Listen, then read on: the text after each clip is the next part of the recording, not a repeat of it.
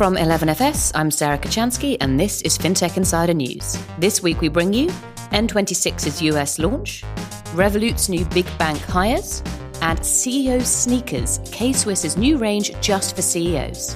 All this and more on today's show. Welcome to episode three fifty-three of FinTech Insider. Today, I'm joined by my colleague and co-host, David Breer. How are you doing today, David? Super good. This is sort of first day back after a couple of days out. So I've been sunning myself on the North Norfolk coast. It's rather beautiful. Actually sunny? Uh, very sunny, yeah. It was like thirty-two degrees. I was swimming in the sea. It was beautiful. Very impressive. As always, we are not alone. We are joined by some awesome guests. Making return appearances, we have Ben Chisel, Director of Digital Product at Oak North. How are you today, Ben? Good, but maybe not quite as good as David.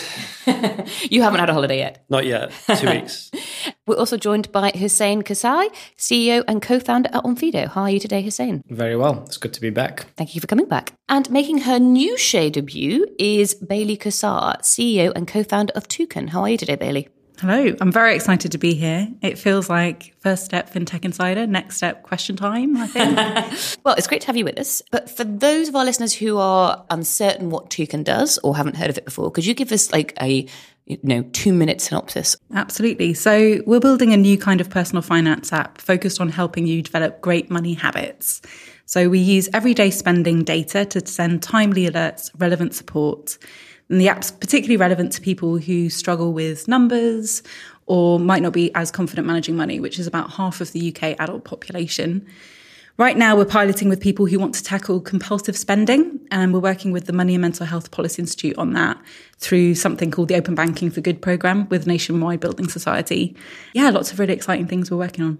Brilliant. It is super exciting. If anybody wants to know more about Bailey and Toucan, then she did join us for an on-air, so you can go and find that. So let's get started with today's news. So story one is that N twenty-six has moved out of beta and gone nationwide across the U S. So U S residents can now download the app directly and apply for an N twenty-six account and Visa debit card um, in just five minutes. The uh, N twenty-six has partnered with F D I C insured pawn and card issuer Axos Bank in the U S. The full-scale release also includes N twenty-six's peer-to-peer payment service Moneybeam, which enables users to send payments directly to other N twenty-six account holders um, if those account holders are in their smartphone contacts. Um, and each account also comes with spaces, which are sub-accounts that help N twenty-six users organize and achieve their financial goals. Uh, so we spoke to U S C E O of N twenty-six, Nicholas Kopp, to find out more. Let's hear from him now. N twenty-six is the first European challenger bank to launch in the United States. We started our beta program last July, where we onboarded people from our waitlist. Uh, the waitlist was over one hundred thousand people long onto our platform, and have now successfully completed that beta program um, last week, actually twenty-second of August, and have launched publicly in the U S, where our checking account and debit card, sponsored by Axos Bank, is now publicly available to customers uh, in the U S nationwide. And early user feedback that we've gotten from our beta program revolves around people loving our cart design and generally the look and feel of the app. And some other feedback that we've gotten on the feature front is uh, people like our feature called Spaces, which is a way for you to create sub-accounts in real time uh, that will help you save and manage your money uh, from your phone directly with a few swipes. And another feature uh, that's quite popular here Uh, with N twenty-six in the U S is uh, one where you get your paycheck two days early.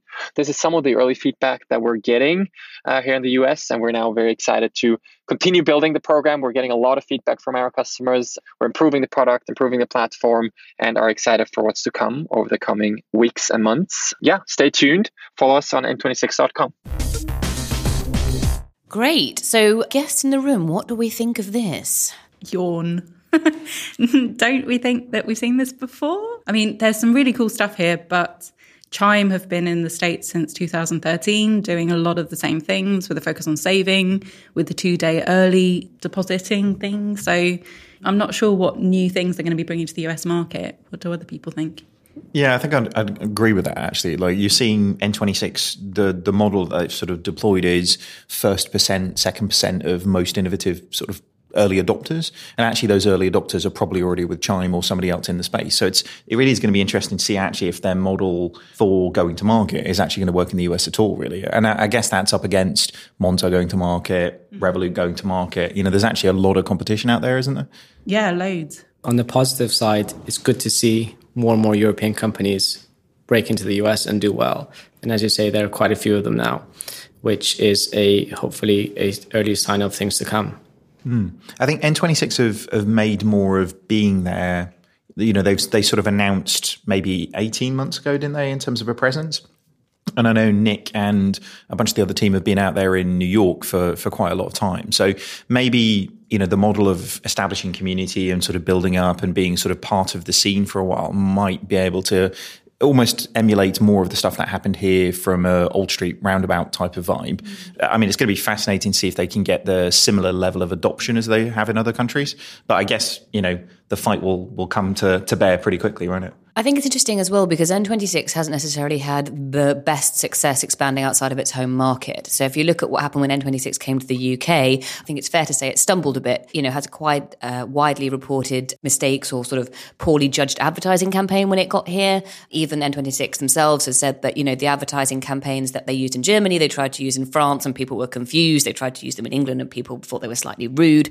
Um, so I wonder if uh, they've done anything different for the U S launch. Do you know what they did when they expanded across Europe? And if so, what that is that's going to help them sort of prevent those mistakes? Because going to the U S and, you know, signing up with this partner to ensure they can issue their own cards is, is, is a huge investment. So they, they want to make sure that they're getting it right. Uh, this isn't kind of like a stepping stone or, you know, a, a light start. Mm. Have you seen the ads that they've been running in the States? I haven't, no. Yeah, they've, they've done a very similar out-of-home campaign to what they did here in London with the same kind of um, messaging.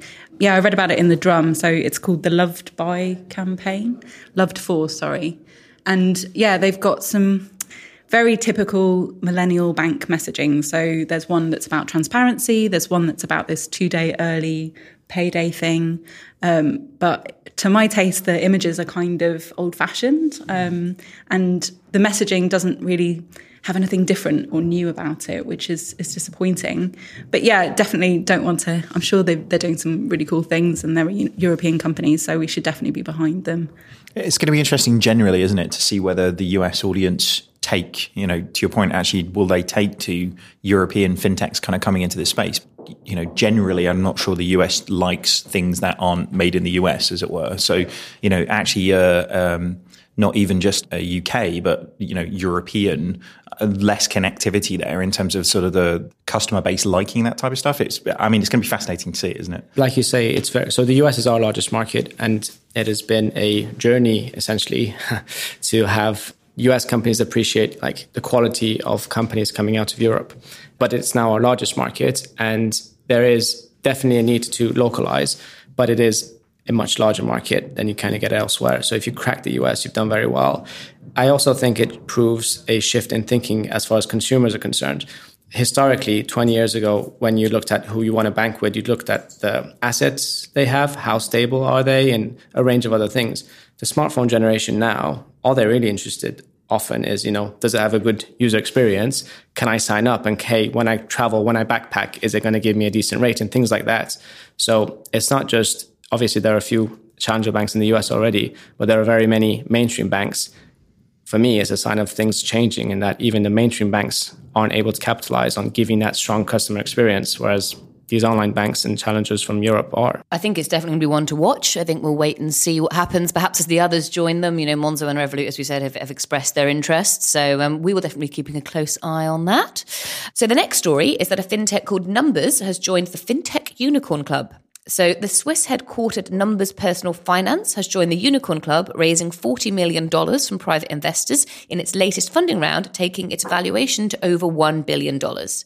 Numbrs offers account aggregation app and provides users with the opportunity to apply for bank accounts, credit cards, loans and insurance from directly within their app. Those products come from a panel of banks and insurers, and it's currently operating in Germany, so headquartered in Switzerland, but it's live to customers in Germany. The company now claims over two million downloads and in excess of ten billion euro in managed assets. Uh, we were just discussing it, but I think the total capital raised so far is more than two hundred million dollars. Which if you add those numbers together, it's I, I think that's quite a, a different way of going about become a unicorn than we've maybe seen elsewhere. Mm, yeah, I mean, on the article, actually, the C E O says, rather than venture capitalists who insist on fast returns, we decided to go for uh, more private investors. So like say, having raised one hundred sixty million dollars through I mean, it's not exactly angel investors been looking at people like Barclaycard, Postbank, Santander, Bank of Scotland, et cetera. You know, it's a very different way of going about raising some money, isn't it? I, and I feel, I mean, I've always said the minute that you start sort of giving away money to V Cs, essentially you're losing control of your boardroom. I may be wrong here. I'm sure someone else around the table knows this, but didn't Starling raise a lot of its money from one private investor as well? I feel like his name maybe was like Harold McPike or something. Um, it, it was Harold Pike, yeah. Okay, oh, that was a close. Nice Bahraini. No, not Bahrainian. No, Bahamian man, wasn't he? Um, uh, but was that is that the same thing? That it's like one sort of private? Um, no, I think this this way. So they've they've actually um, raised a bunch of money from different companies, haven't they? Rather than one individual. Right. Uh, I understand. I think it's amazing that these guys have got to this size with being quite under the radar to a certain degree as well. Because I'll be honest, I don't know a great deal about them. Do you? What, what does it say about Switzerland as well? Whilst we're on the subject, lots the Swiss of market. Lots of money. Yeah. Sorry, does anybody know more about this company? No, yeah, I hadn't heard of them before I saw this story, to be honest. And that um, says a lot. I mean, it says a, a lot in two different ways, doesn't it? So, you know, they're, they're in Germany, um, and they've said with this money their next market will be the U K. It looks like what they're offering is quite similar to Yolt. So do we think, do you, do you agree with that, or have you guys seen something that makes them stand out? I mean, it, it looks similar, but I mean, the question for me always comes back to what are they actually doing kind of ten times better than everyone else to actually stand out from the crowd. And actually it feels like there's a lot of kind of just doing the same as what everyone else is because they want to as a company, but what are they actually doing for for customers that's going to make them stand out and actually make people want to use their product? And I'm I'm not really that sure.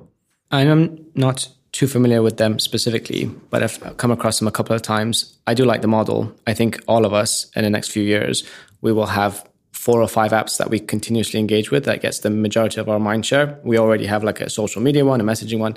I believe strongly there will be a financial one that aggregates all your accounts that you're going to go to it for one, use it for all of these different pieces and getting all the information. So some of the banks are also trying to become these aggregators. They seem to be doing a good job. So I am looking forward to seeing how well they do. I think what's interesting to me as well will be this idea that you, from within Numbrs, I can apply for a new bank account, a new credit card, a loan, insurance. I want to know how that journey works and how easy it is to do that, because a number of people have that on their roadmaps or, or say they already offer it. But in some circumstances, I'm thinking of some of... Um, to go back to Starling, but some of their early marketplace integrations are actually taken out of the Starling app to a second app or a mobile website to apply for it. And that that is perhaps not the best journey it could be. I know that there are technological and, and actually legal limitations at the moment of how you do that. But for me, I think that will be the key to, to your point, Hussein, that the app that succeeds will be the one that makes it as easy as possible for me to move things around, apply for a new one, you know, switch my insurance without having to spend all that time on the phone and, you know, trying to find new quotes or whatever. So that's not happened yet, an easy within one app experience. experience, but there's a lot of work on that. We're heavily involved. There's the F C A sandbox ongoing right now with banks and others involved to ultimately give you that one-click opening an account access. We're a few months away, but yeah, definitely there's a lot of demand for it. And I think it's interesting the markets they've chosen, because when you say fintech, Germany doesn't always spring to the front of your mind, but then neither does Switzerland. So I wonder if they decided to go Germany first because there's not a lot of activity there. They haven't got a lot of competition there, so they can try a lot of things. Well, N twenty-six are too busy over in the U S now, aren't they? So they can, uh, you know, capitalise on that maybe. And I don't think N twenty-six does aggregation yet in Germany. She's just looking around the table. Normally it's that point, somebody corrects me. Yeah, I think I think another one to watch, I think... Swiss fintech and German fintech are also two markets that I have probably not kept a close enough eye on myself and should be keeping a closer eye on in the future, especially if there's this much money in that market. I mean, last probably about three years ago now, there were a bun- there was a kind of a explosion of accelerators out there, which is usually like the early signs of, of kind of changes sort of coming through. I think Kickstarter being one of the, the sort of first ones of those in terms of sort of getting it going. So, I mean, maybe it's a three-year lag. You know, we had Level thirty-nine here in, what, twenty eleven? I'm going to say yes, because I don't know the answer. And then actually, I guess maybe two, three year lag until we really started seeing stuff in the market. So maybe it makes sense. All right, we'll, we'll be watching closely. Our third story today is about Revolut's new hires. So you could say from one European unicorn to another. So Revolut has hired a new treasurer, a new deputy chief financial officer, and a director of financial crime risk. Wow, those are some snappy titles.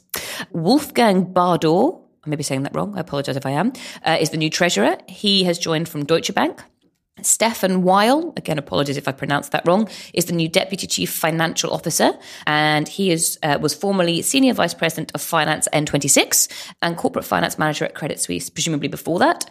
And then the third new member of staff is Philip Doyle, Director of Financial Crime Risk. Um, he's the former Head of Financial Crime at ClearBank and Fraud Prevention Manager at Visa. So these are these are just the latest in a series of names or hires that Revolut has made. They're A, uh, senior executives that Revolut perhaps hasn't had before, um, and the these people's careers um, have previously, they've done a lot of work at big banks, so they're the kind of like big guns, if you like. Also recently hired are Richard Davis, um, who was previously in senior leadership at H S B C, Barclays and T S B. Dave McLean, the former finance director at Metro Bank. Uh, so he's the new chief financial officer at Revolut. There's a lot of names and titles in there, but I guess, you know, what do we think about this? Is there a particular motivation for Revolut doing it this way? Or do you think they're at the point in their, their development where they need some of these, you know, they need more, more weight at the top?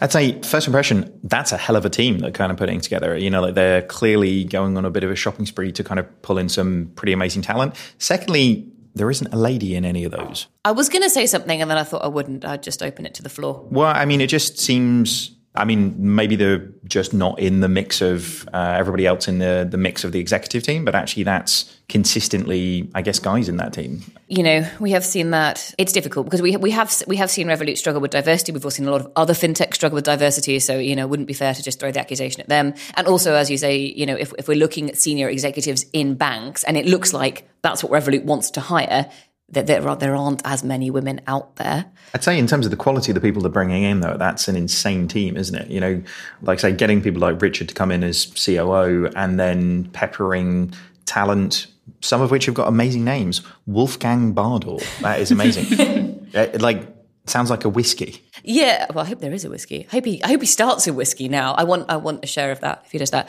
But what's interesting to me as well is if you look at a couple of these names, so um, they're not just big banks, but you've got somebody coming from N twenty-six and somebody coming from ClearBank. So not only have they got the big bank experience, but they've also got the challenger experience, which will be interesting as, you know, N twenty-six? No.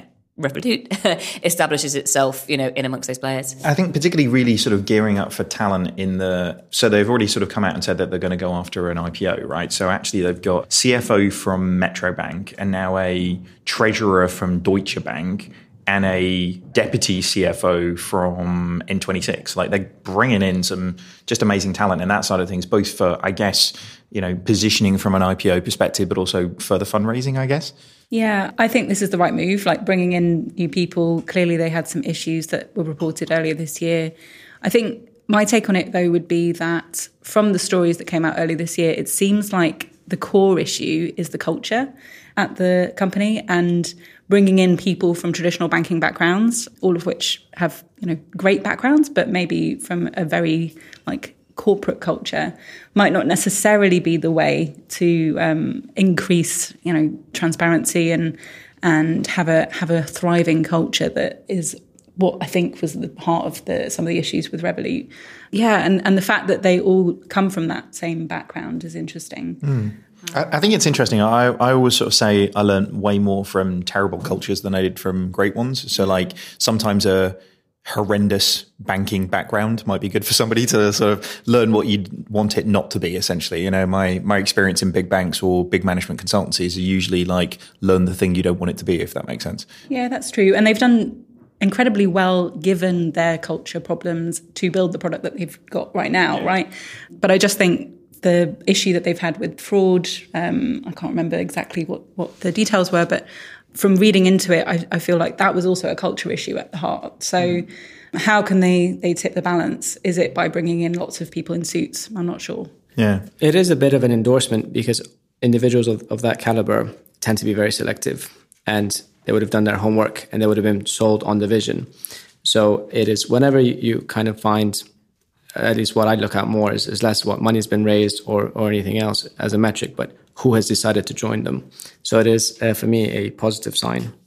Yeah, I think I think for me the most positive element is the the fact that two of these people have spent time at other challenger banks, um, neither of whom have, as far as I'm aware, the reported cultural issues that, that you've spoken about there, Bailey. So they've both of those companies have built big brands that are widely known without hitting maybe some of the same stumbling blocks. I'm sure they hit other stumbling blocks, but hopefully there's there's some injection there of this is how you can scale and overcome those problems. Perversely, I, I think of all of the, you know, sort of retail challenger banks, I think I'd put money on Revolut being more successful in the U S than I would the other ones. Just I, I think they've got this relentless pursuit of delivery that actually I think we're almost sort of seeing a bit of a waning in with some of the other ones right now. Yeah, I mean, things like if Revolut can find a way to offer their crypto services in the States without falling foul of one of the gazillion regulators they have out there, then that will be a surefire win. But I have, I have no idea how they might go about doing that. They've been promising to go to the States for years, like three years, four years. I remember them uh, saying in New York that they were going to launch imminently. Yeah, and Monzo have beat them to it. So my money would be on Monzo, personally. I think Revolut have seemed to be a lot more humble these days than they used to be. And I think this is kind of a, a signal of them saying, actually, you know what, there are some things that we haven't done before and some things where there are some lessons we know we're going to learn. And rather than just learn them the hard way, we're going to bring in some people who maybe have learned those things before. So actually, in theory, this is the type of move that could actually help them move even faster. Well, let's let's hope it all works out for the best for, for both the new joiners and for the company as a whole. On to the next story. Speaking of Deutsche Bank, this is a less positive story. Deutsche Bank has been fined sixteen million dollars over U S corruption charges. So Deutsche Bank settled for more than sixteen million dollars with U S authorities amid charges it had hired the relatives of foreign officials to win business. Yeah. Oh dear. The uh, Securities and Exchange Commission, one of the big regulators in the States, said that it had fined the bank for hiring poorly qualified people just to get close to their decision-making relatives. Under the settlement's terms, Deutsche did not admit any wrongdoing over the charges. I think it just handed over the money. Uh, Deutsche Bank provided substantial cooperation to the S E C in its inquiry and has implemented numerous remedial measures to improve the bank's hiring processes, apparently. I don't know, I feel like I've just read something from like the Medicis in the sixteenth century. Anybody else have thoughts on this one? Yeah, it definitely sounds sort of U S soap opera type vibe, doesn't it? But sixty million for this doesn't actually seem like a lot of money, does it, really? You know, given the the sort of level of, um, I guess, wrongdoing they're being accused of, of doing, albeit to your point that they didn't actually admit that they'd done anything wrong. But I don't know, if you just hand over sixteen million pounds without saying I did something wrong, that seems sort of weird in itself, doesn't it? I don't know if that's quite American in culture, because a lot of things are settled in America, aren't there? So a lot of people go, we could take it to court. Or a lot of people get sued, but it never actually ends up in front of a judge because they're like, actually, let's just agree to disagree and like split the difference. I will pay you off, yeah. Yeah. Anybody else have thoughts on this one? I'm not sure I've read a charge like this recently. For, for I mean, there's many, many bank fines out there. I'm not sure I've read a charge like this. It's a not a good sign on corruption because it, it's on the rise. And it is a shame because a large reason why certain countries are prosperous is because corruption has been under control. And it is equally a bad sign that people, I guess, presumably are hired. And at some point they are told that, you know, we have these expectations of you to help maybe us win other deals.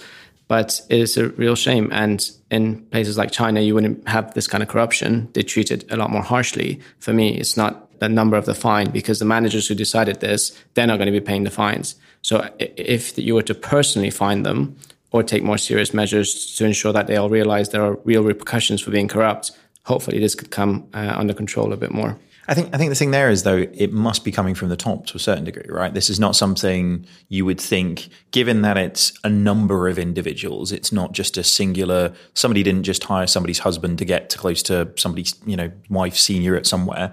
That sounds like it's more of a strategic thing. Because if, if you kind of look the in the article, actually, it says about a similar fine for J P Morgan was two hundred sixty-four million. A similar fine for Credit Suisse was seventy-seven million. So it's interesting that maybe they... Like, how did they prove this? Like, did they go, no, that person's clearly just not capable of doing that job you've hired them for? Like, it seems like a strange... a strange thing to prove, right? The, the other element that, that points to corruption as well is that Deutsche was accused of keeping false books and records to cover up dodgy hiring, so putting like false fronts on who it had hired and why. Oh. Once that's found, it's very hard to extricate yourself from... So saying, oh, I didn't know, Gov, like, I didn't know he was that person's brother or that person's second cousin, twice removed's uncles, whatever. If you've actually then got false records in front of you, it, it kind of it mm-hmm. slams home the guilt a little bit. Does a little bit, yeah. I mean, they lose their treasurer to Revolut and then now they've lost uh, sixteen million dollars as well. But the amount doesn't matter. Even if it were one hundred sixty million dollars, the profits here are into the billions. No one is going to lose sleep over this. The question is, okay, we went court again. let's send in our lawyers, they'll negotiate the lowest possible amount and then on to the next thing. Whereas this isn't going to go away, and it's going to just get worse until there's serious personal repercussions for being corrupt. I mean, in any other industry, you kind of, no industry is as big as they are, and it, it, others are a lot more careful not to be corrupt. So how are we okay with financial services that underpin so much of the society and economy that we live in really get away with it as though it's not a big deal? Completely, yeah. No, I think personal liability in banking definitely is high on the agenda, I think, for a lot of people, kind of bringing those things back, because it's uh, people kind of completely advocate themselves from actually any impact of their decision-making in any way, shape or form, which is pretty terrible, isn't it? You know, I, I think the only way that these things can ever really be impactful in a meaningful way is if the media cover it to such a high degree that people start moving away from Deutsche Bank. Yeah, I mean, I, I agree with you on that front, um, but I also think that there might be an awful, maybe I'm just very cynical, but I think there will be quite a few people out there who wouldn't be surprised, you know, to hear that big, big banks did this kind of thing. Yeah, and move away from Deutsche Bank and go where? They're kind of, as you were saying earlier, they're not the only ones, right? For these kind of corruption uh, issues, the same practices are amongst many. It's just a case of who gets caught first. And another question is, well, the conversations will be at a competitor of theirs. Well, everyone else is doing it. If we don't, we're going to fall back, kind of thing, That's unfortunately. True. Well, I guess in this podcast so far, we've had they can move to N twenty-six for a retail current account, and they can move to Numbrs for a P F M, right? Yeah, I mean, there are options out there, people. There's um, some interesting stuff, apparently. There are some internal emails at Deutsche Bank which have kind of like come to the fore, which which speak about this and moan about the state of affairs, and that very much suggests, as we've said, that it was a top-down sanctioned thing. So, you know, I mean, I can imagine, and actually we're talking about, you know, accountability here, but also if you are somebody who has worked really, really hard to prove yourself and to prove your skills and be good at what you do within a bank with the hope of, you know, getting promoted and promoted and promoted, and then somebody else who has no skills whatsoever and just happens to be somebody's brother gets promoted in above you, what's that going to do to the rest of your culture as well? So there's the the cultural point about the senior managers thinking it's okay to hire these people just because of who they know or who they're related to, and then you've got the the sort of the knock-on impact, if you like, of the rest of the people who make up the bulk of your employees who are like, well, why am I even going to try then? Because I can be as good as I like and it will still be, you know, Hussein's cousin who gets the job, whether he's got the qualifications or not. I guess. Tell the Collinson brothers that, I guess, right? You know?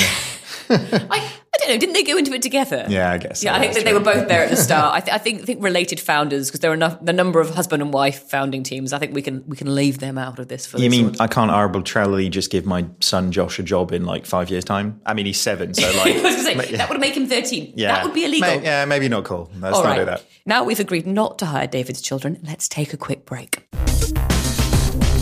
This deal sets apart that this economy is. We need to get down to business. Uh, clearly, the pressure is beginning. Business investment, jobs, Brexit by Brexit. The more you hear about Brexit, the less clear it all becomes. When everyone else is shouting, listen. For the clarity behind the headlines, subscribe to the Financial Times. Visit F T dot com. Today, customers are demanding greater value from financial services. They expect more agility, innovation, and security than ever before. Most financial institutions are held back by the shackles of closed legacy systems that limit transparency, block innovation, and ignore customers' demands. Finastra has a bold vision to unlock the potential of people and business. They've created a platform for open innovation in the world of financial services with Fusion Fabric dot cloud. Their solutions span retail, transaction lending, and treasury and capital markets on-premise and in the cloud. Start your transformation journey today with Finastra. Cybos, the world's premier financial services event, is landing in London's X L on the twenty-third to the twenty-sixth of September. More than eight thousand decision makers and experts from across the globe will gather to shape the future of finance, and the opportunities for fintechs will be bigger than ever. Specially priced fintech tickets are available. Don't miss out. Book today at cybos dot com.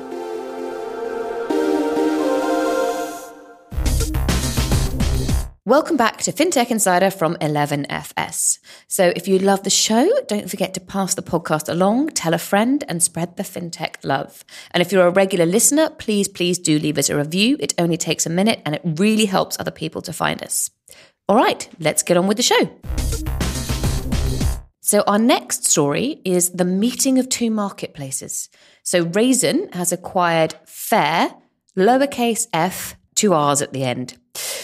Huh, right, now we've got through that. Raisin has acquired the fellow German fintech Fairr, which provides investment products for retirement savings.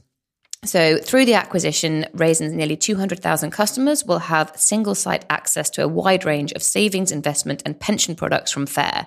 Fairr apparently aligns customers' personal retirement goals in real time with their combined pots from state, corporate and private retirement savings, and then offers them a range of E T F investment products which are managed through like a personal financial dashboard. They call it a cockpit, but I think the more common term in England would probably be dashboard. The acquisition follows a recent twenty-five million dollars capital injection for Raisin, which came from Goldman Sachs, or partly from Goldman Sachs, and it's the second takeover for Raisin this year after it bought out its banking partner M H B Bank. So it's positioned as a service provider for fintech startups. M H B will operate under the new moniker Raisin Bank. So I think what we're seeing here is Raisin doing a lot of acquisitions and getting a lot of fingers into different pies. What do we think about this one? I mean, the minute we start seeing fintechs buying other fintechs, that's got to be a sign of maturity in the market to a certain degree. You know, we've seen, what, three hundred years of mergers and acquisitions between big banks making even bigger banks. So is this just maybe the sign of the this part of the cycle that we're in? I think to a certain extent, yes, that's true. I also have a lot of love for Raisin because when a lot of other people were doing lots of stuff with current accounts and, you know, aggregation, Raisin went, no, we're going to, we're going to go down the savings route. Now, I think this may well be inspired by the fact that they are German and the Germans do like to save rather than invest. Like that's just a, a cultural thing. But Raisin have done very, very well um, in both their home market and they came over to the U K.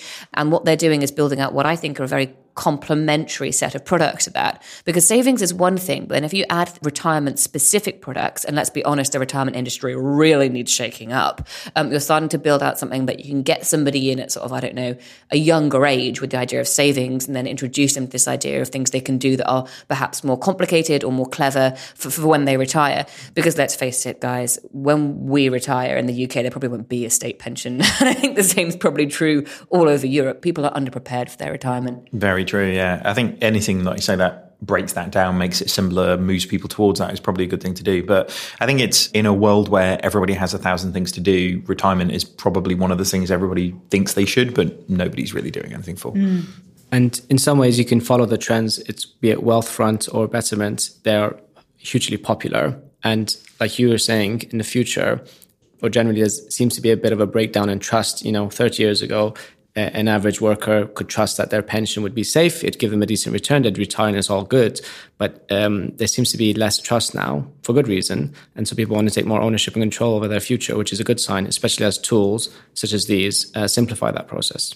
Yeah, I think that it's another indicator where they're actually trying to pick a problem that really needs solving and really focus on trying to do a better job than anyone else, rather than just doing something for the sake of it and just trying to you know, aggregate things together that don't really belong together, or launch in a new market where their product isn't necessarily better than the incumbents. And so I think it's a nice sign that actually they're focusing on on another complementary problem and actually just focusing on trying to do that better than anyone else as well. Strategically, it also unpicks the traditional assumption and just pick one thing and only focus on that. I mean, how many examples do we have of the banks even that we mentioned earlier, the online banks? They started with one thing and then adding more and more services. So in this example, again, going and branching out to other services is interesting because they've unbundled what a bank does. They've focused on one. They've done it very well. And now they are capitalizing on that by expanding into other services. So it runs counter to what the theory around strategy has been in the last ten years, pick one thing and focus. And their approach is let's delight the customer, gain their trust, and there's potentially no end of what other services we may be able to offer them. I think the good thing that they have picked, though, is the place where you can create a relationship. You know, essentially they've established a relationship and trust with a consumer. And now this is a sort of a natural extension of that, isn't it? I think similar to, I mean, Monzo, you know, Monzo created a trusted relationship. Now when it comes with marketplace banking for pretty much any product, if it's contextual and relevant to a consumer in the way that they've created that relationship, they've almost earned the permission permission, which is actually, I guess, the inverse of what's happening in many big high street banks. Is the permission, the trust is sort of ebbing and ebbing and ebbing away. So yeah, I think it, it makes a lot of sense. I still think it's just amazing we're seeing fintechs sort of eat each other now. You know, like it feels like two seconds ago, like this market didn't exist. And now you've got big organizations buying big organizations to sort of take more and more features to the market. It does, to your point around unbundling, are we seeing that sort of rebundling through acquisition? Because essentially we saw monoline credit cards, we saw monoline savings accounts in what, like late eighties, mid nineties. You're all looking at me blankly because you're all no, no, really I, young. Um, I, I know what you mean. I, I do see the point as well. I, I think it's kind of a, a natural point you reach in a market as it matures, is the consolidation. And when you get to consolidation, some will fall by the wayside, some will stand out on their own, some will acquire others, and some will be acquired. Those are just kind of like the four things that will happen when a market reaches that kind of size. We haven't seen many out-and-out failures yet, have we? They usually go out quietly. I was I was just thinking about Loot was the one that came to mind from most recently, in, and that was operating in the current account market. Now, I know there were different circumstances around Loot than perhaps there were to some of the other fintechs, but just if you point to, I would say, the startup or the challenger bank account market, where you're talking about banks or like people operating as banks, I'd say that's a very crowded market in the U K, and I'd say Loot is probably one casualty of a few more we're probably going to see. For me, I'm just excited that retirement savings are, are, are getting some kind of, you know, attention, some love. I think also the fact that they mention, you know, it's retirement and investment at the same time, because I said this a, a few times. I think too many people don't realize that their pension is an investment. They don't realize that their pension can go up or, and down. Their pension is not kind of set. It's not just putting their money away every month. So if what Raisin are going to do is help people understand that that's how retirement saving works, and that, you know, you should spread the money you're putting aside for your retirement across various things to make sure you've got enough and prevent against, you know, things going wrong, I think that's good. Sorry, Bailey. No, yeah, I was just going to agree, really. I think retirement retirement and pensions due for a massive shake-up.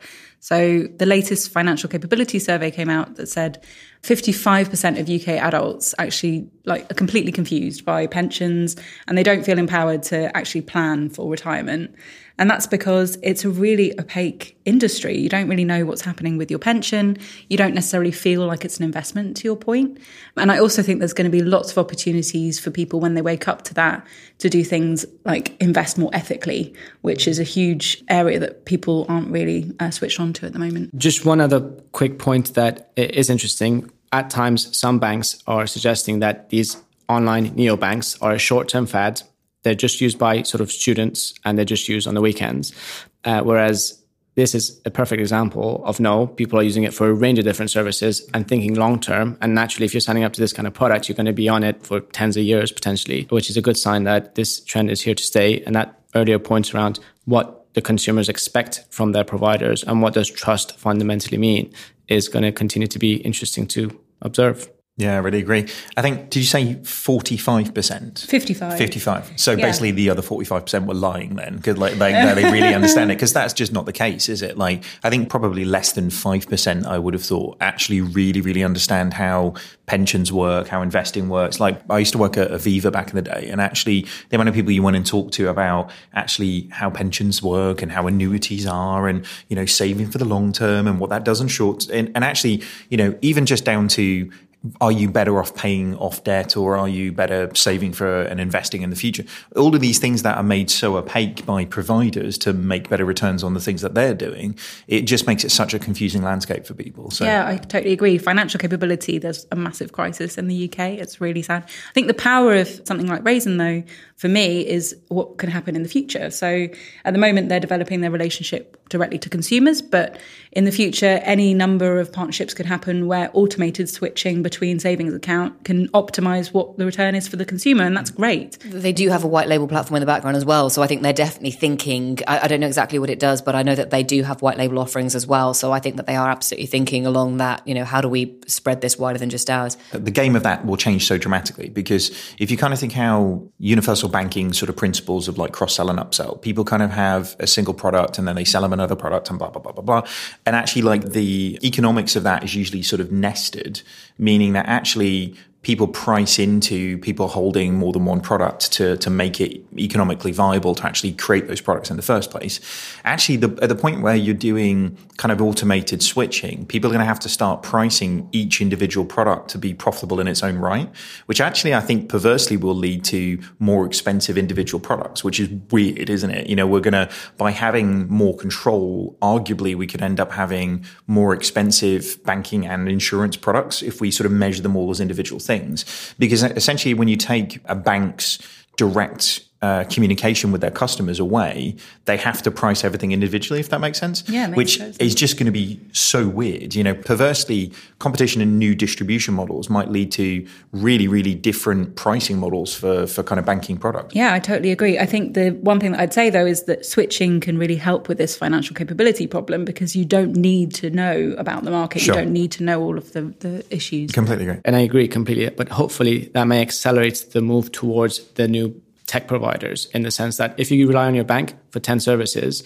and then new tech companies come and start unbundling that and offering better service at, and you take the three or four most profitable ones away and the bank is only left with six, if they therefore have to increase their fees and fines and a range of other things, that's probably going to drive you more to continue to take your other six services with your mainstream bank to other providers too. It will accelerate the move away from the mainstream. Yeah, I think it's really going to accelerate big traditional incumbent organizations' pressure to fundamentally change what their operational structure is. Because if you can't switch your OPEX to compete, you know, Tom at Monzo's come out and said it's what, seven or eight pounds to run a current account, and it's, you know, two hundred to two hundred fifty for some of the big high street organizations. Actually, if they can't change that OPEX model, they're going to just die a very slow, we've got more money than you death, basically. Well, yeah, I mean, I think it, there's a lot to be taken from that story, and there's a lot of different things we can keep an eye on. The business models is certainly one that I am very much interested in. The next story is, is a really sad story. A woman's bank sent her safe house address to her abusive ex. So this story came from the B B C. A lady called Claire, that's not her real name, left her husband after both physical and psychological abuse that also stretched to economic abuse. After a bad assault, this lady decided to leave the relationship. While staying at a safe house, uh, she received a letter automatically sent from her bank, but it stated both her husband's address and the address of her safe house. So the bank had basically told her violent abuser where she was living and put her physical safety at risk. After this had happened, the lady went with the police to collect her possessions from the house, but he had destroyed or taken anything that could prove her identity. So she was unable to basically access any money. She, a few weeks later, when she finally got access to her bank accounts, uh, she found out that tens of thousands of pounds had been withdrawn from their joint account, um, but the bank branches couldn't help her because she had no I D, and insisted that her husband, the violent, abusive husband, had to accompany her to prove who she was, or direct debits from their joint accounts needed two signatures. God. So for those of you outside the U K, we have a bill that just entered Parliament last month called the Domestic Abuse Bill. Um, it determines economic abuse as behaviour that has substantially adverse effect on another person's ability to acquire, use or maintain money or other property. It's something that's going through Parliament. It isn't law yet, but the, the point being people understand it. Aside from the fact that that's just a very, very sad story, it goes to show, I think, that some of this, you know, processes and, you know, bank automation and computer says no can have a real detriment to people's lives.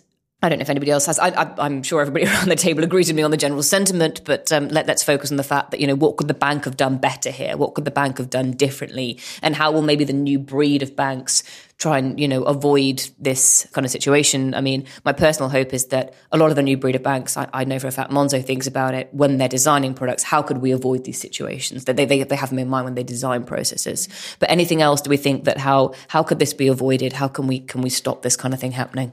Um, obviously, super, super terrible. I'm surprised the bank isn't named. I think within the article, it sort of goes on to uh, list out examples of procedures that T S B, Santander, H S B C and NatWest have.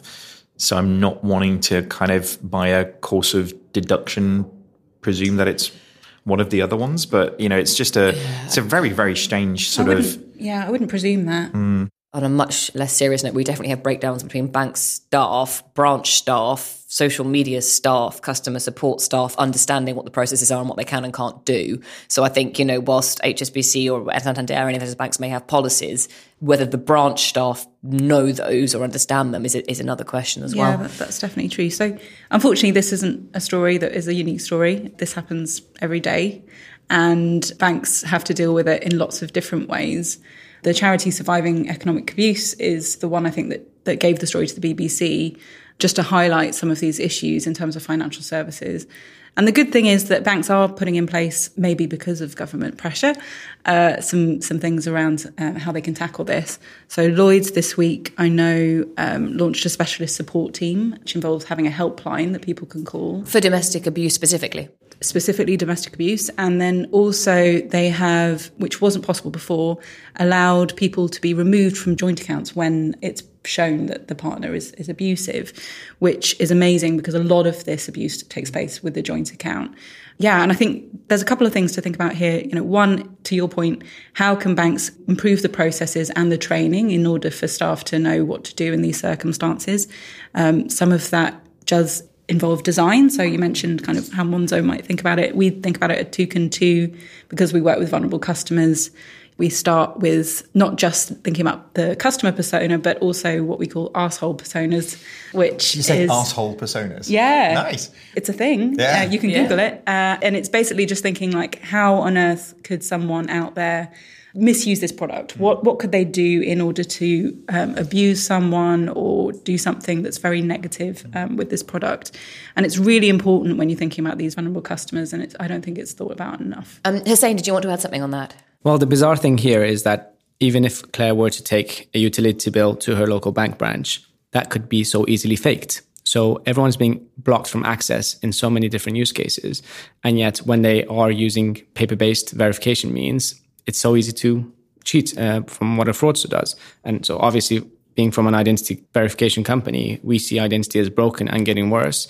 And in the long term, what we're looking to do is empower everyone to own and control their identity so that ultimately you're not going to struggle if someone decides to steal your passport or driving license or other means of you proving you are who you claim to be. Yeah, I mean, the ideal, I suppose, at the moment, though technology will change, particularly as, you know, cyber criminals um, become more advanced, is going and putting my thumbprint down. So I've had similar experience, not to Claire, but try, going into a bank and trying to prove who I am and them saying, you know, you need your passport and your driving license and a bill. And I'm going, oh, for goodness sake. One other thing that kind of springs to mind from some past examples of things that I've worked on is actually this is one thing where diversity in an organization actually also really helps. I think that when collectively as a team you're building products and you're designing them with the customer in mind and you're testing them with real people, diversity around and diversity of opinion is kind of really helps to um, make sure that you think through things as thoroughly as possible. Because I imagine, I mean, this is not something that was deliberate by design, right? This is something that some someone just hadn't thought about a potential use case for the the arsehole persona. And so so actually to give yourself the best chance, you need to make sure that you're getting feedback from a broad range of people. And unfortunately with financial services, that range is huge. So you need to find a way that you can solicit feedback from that number of people. And so I think that's actually why things like diversity in or, inside an organization, a community, these things really help test your product before these kind of arsehole personas actually get hold of it and use it in the, you know, kind of in the real world. Yeah, I, I one hundred percent agree. I talk about this all the time. It's not necessarily about diversity of, you know, of, of skin colour or gender. It's diversity of experience and, and thought. Did you want to add something to that, Bailey? Yeah, no, I was just going to add to what Hussein was talking about in terms of identity verification and how people uh, might not need these letters in the future. I mean, letters are really problematic in lots of different ways. I've been at a bank today that I won't name that uses letters in order to nudge their customers towards better habits, you know, uh, but a letter often, particularly with customers who are, you know, in financial difficulty, are ignored. They don't get opened, they don't get read. People don't necessarily want to communicate via letter. But then you've also got issues around addresses. It doesn't need to be something like this where you've got the two addresses on a joint account. We had a an interview when we were doing research with someone with learning uh, difficulties who had had a letter delivered to their um, shared flat where they were living with their family from their bank, and um, their sibling was able to actually take that letter, take it to the bank and, and get money out of the account. And that person was was helpless. And it's simply because the address system is how we how we think about sending communications to customers, which is just broken, right? It's crazy, isn't it? Our most secure form of identity, anybody with thirty minutes of Photoshop training can can break really, really quickly. Mm. It's terrifying. Yeah, I mean, I, th- I think we use this story as an example for, for basically rethinking an awful lot of different things and thinking about how things can be done in different ways to prevent these things happening in the future. So our next story is that India's Cred has raised one hundred twenty million dollars to help people improve their financial behavior. So Cred is a nine-month-old Bangalore-based startup. It's building solutions to incentivize credit card users in India to become more responsible with money and thereby improve their credit score. So the company's raised one hundred twenty million dollars in a Series B financing round and about one hundred forty-five million dollars in total to date. The valuation is somewhere between four hundred thirty and four hundred fifty million dollars. Hundreds of millions of Indians today don't have a credit score because they have never taken a loan from a recognised entity, nor have they owned a credit card. Uh, so according to the government's official figures, fewer than fifty million credit cards are in circulation in India currently, with industry reports suggesting that the actual number of unique credit card holders is about half of that. So basically, people have got, you know, more than one card. I wonder if I've just contradicted myself there, but it sounds like if this company's aim is to help people who have credit cards build their credit scores, what are they going to do about people who don't have credit cards? They are specifically not focusing on the masses. So they, okay. they, they kind of want to take those who are, as they see, creditworthy and uh, helping them pay and, and use their services, it seems. So they're, they're targeting on, on the niche market, which is Indians who have credit cards. That, that's interesting to me. I mean, there's, there's a, a quote from the Cred C E O here, which says, "Nobody taught us about how to use money." I guess you and me both, mate. Um, but then it says, "This has created a huge trust gap in India." And I think, you know, facetiousness aside, the point he's making is that uh, for those Indians who did get credit cards, there was never any kind of, I don't know, for example, warning that you can only, you know, only borrow what you can afford to pay back. Um, you know, this is what an interest rate is. This is how that's going to go up when you use it. So, so I think Cred is trying to maybe um, help people who have credit cards understand those things. Yeah, no, it's also about credit building, right? I think uh, having read the story, I don't know much about the startup, but it feels similar to some credit cards that exist here in the U K aimed at people who need to build credit scores. Is that right? It seems like that. You have this in the U S. forty-nine percent of American citizens have a, a bank with a credit union. And a credit union's your local community bank that helps you start small and then eventually get onto like a credit system and build that up. But it seems to me that they are equally interested in the data of who is a good spender and who isn't. So they can ultimately offer you more loans and things, which has its advantages, but also risks and downsides. You know, we have Ant Financial and others in China, for instance, that is giving people like a score on how creditworthy you are. And that is fine to take out credit. But what happens when, you know, we've seen the series, right? Broken Mirrors, um, where it can get dangerous. So it depends on where, where they take this. I wonder on this one, the idea sounds good, but I think they're probably backing the jockey rather than the horse to a certain degree. So the C E O of this organization has already sold uh, his previous startup free charge for four hundred million dollars, which apparently is one of the only exits in the Indian fintech market to date. So I, I'm not sure. I, I see it as like a good idea. I'm not sure it's worth the amount of money that they're probably sort of chucking at this right now, but they're probably backing this guy because if he's managed to make it happen once, maybe he's going to do it again. These are decent backers, and, and they recognize that in a population of is at one point one billion or so, you're going to get ten million or however many highly credible, well, that's not the right word, individuals uh, who, who are very creditworthy as they deem them. And then if they're spending the majority of their money via this app, it can become incredibly powerful, or excuse me, via this service. So they have probably thought through the potential value, and there's a lot of advantages to their plan. It's, but there are downsides that you wouldn't have with a credit uh, union the way you do in the U S. Mm, yeah. Because they're non-profit, right, for yeah. a reason. A good point, and potentially a marketing campaign all in one go there. That was good. Making them credible. I like it. So, I mean, if you already have a credit card, I'm guessing, and obviously you'd know much more, but you don't need to be taught how to use money. Because if you if from the outset you have been able to get a credit card, it seems as though on average you are somewhat financially literate. It's an interesting one. So I don't know much about more the than Indian, the average, I suppose, anyway. Indian market. But here in the U K, we've got lots of credit building credit cards. Aqua, Vanquis, there are several others. They advertise, you know, in the middle of the day when people are at home. Um, it's almost like a new payday loan phenomena. And yeah, if you use them in the right way, they, they can help you build credit. Um, or but, yeah, actually what they're, I think, becoming is, is a really big problem in terms of a lot of people who need a, a short-term fix, get the credit card, happy to spend in the short term, but don't necessarily have the ability or the kind of planning ahead to actually pay it off and, and use it in a responsible way.